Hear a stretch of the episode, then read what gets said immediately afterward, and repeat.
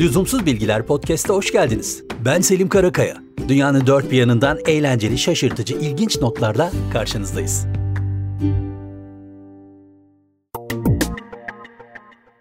...1928 yılındayız. İlginç bir davadan bahsedeceğiz sizlere. Stanford Daily gazete arşivinden.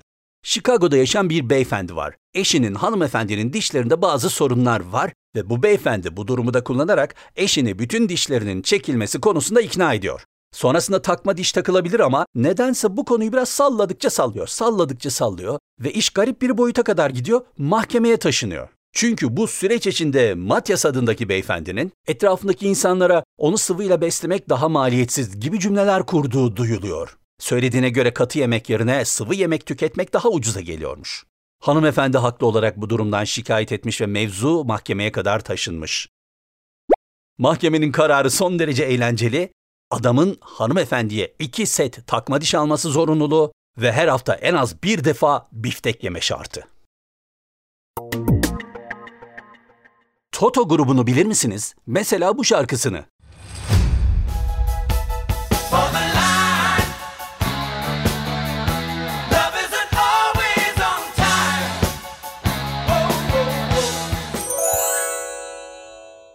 Peki müzik tarihinin gelmiş geçmiş en başarılı albümlerinden bir tanesi olarak gösterilen Michael Jackson'ın Thriller albümünü bilmeyen var mı?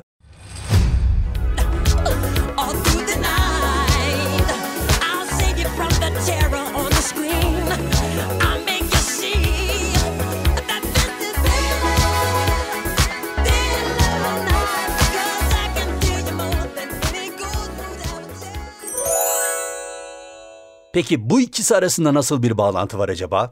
Çok fazla bilinmiyor olsa da Michael Jackson'ın Thriller albümünün neredeyse bütün şarkılarında Toto grubunun elemanlarının parmağı var. Neredeyse hepsinde bateride, klavyede, gitarda hep Toto elemanlarını duyuyoruz ama nedense bundan çok fazla bahsedilmemiş. Hatta bu konuda Steve Lukather'ın bir sitemi bile var. Bir röportajda bu durumdan bahsederken kızgın değilim ama anlamakta zorlanıyorum. Neden hiç bahsedilmiyor bundan diye pek de naif diyemeyeceğimiz, içinde bir takım efli kelimelerde geçen açıklamalar yapmış. Hatta sadece bundan ibaret değilmiş. 60'tan fazla albümde bizim katkımız var ama hiçbiri bundan bahsetmiyor. Featuring diye bile adımız geçmiyor demiş. Haksız da sayılmaz.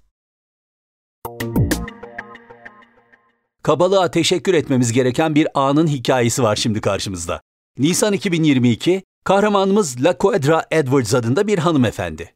Hanımefendinin bir alışkanlığı var. Her seferinde market alışverişini bitirdikten sonra eşyalarını arabasına götürmeden önce marketin hemen kenarında bulunan şans oyunları makinesine doğru gidiyor ve oradaki bizdeki kazı kazana benzer oyunlardan birini oynuyor. Taktiği de şu, her zaman makineye 40 dolar yatırıyor ve ardından da o biraz daha küçük bütçeli olanlardan birkaç tane kart alarak onları kazıyarak şansını deniyor.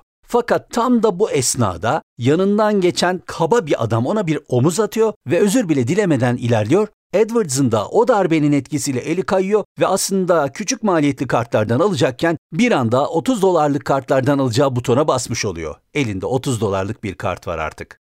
Biraz canı sıkkın, arabasına doğru ilerliyor, oturuyor, kartı kazımaya başlıyor ve hayatının sürprizi.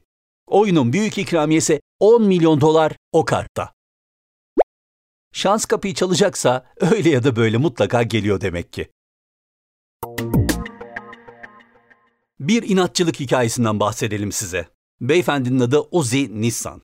Bildiğimiz araba markası Nissan'la yıllara yayılan bir muhalefeti var. Bir teknoloji firması sahibi olarak Uzi Bey, Nissan.com adını 90'lı yıllarda satın almış. Ardından araba markası olan Nissan bu ismi kendilerinin alması gerektiğini düşünerek önce bir teklifte bulunmuş, sonra bir teklifte daha bulunmuş, sonra tekliflere karşı geri dönüş alamayacağını anlayınca işi mahkemeye taşımış. Ve böylelikle 20 yıla yaklaşan bir inatçılık süreci başlamış. Nissan inatla kendi hakkı olduğunu iddia ederken Uzi Bey de öyle bir hak olmadığını savunmuş ve yıllar boyunca mahkemeler sürerken cebinden neredeyse 3 milyon dolara yakın para harcamış ama yine de bu ismi bu firmaya vermemiş Uzi Bey.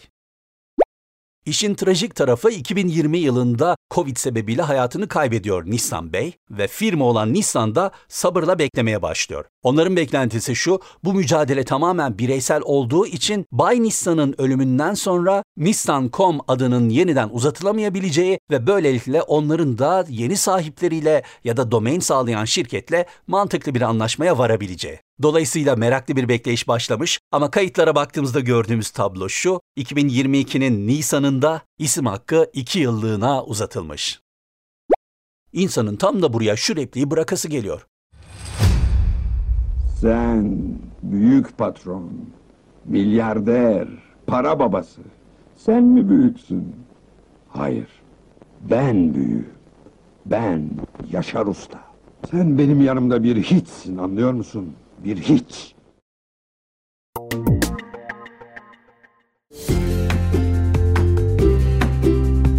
Lüzumsuz bilgilerimiz bu bölümlük bu kadar.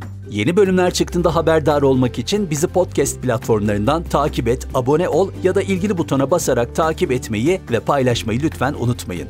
Desteğiniz çok değerli. Ayrıca Instagram ve Twitter'da Lüzumsuz Podcast hesaplarındayız. Şimdilik hoşçakalın.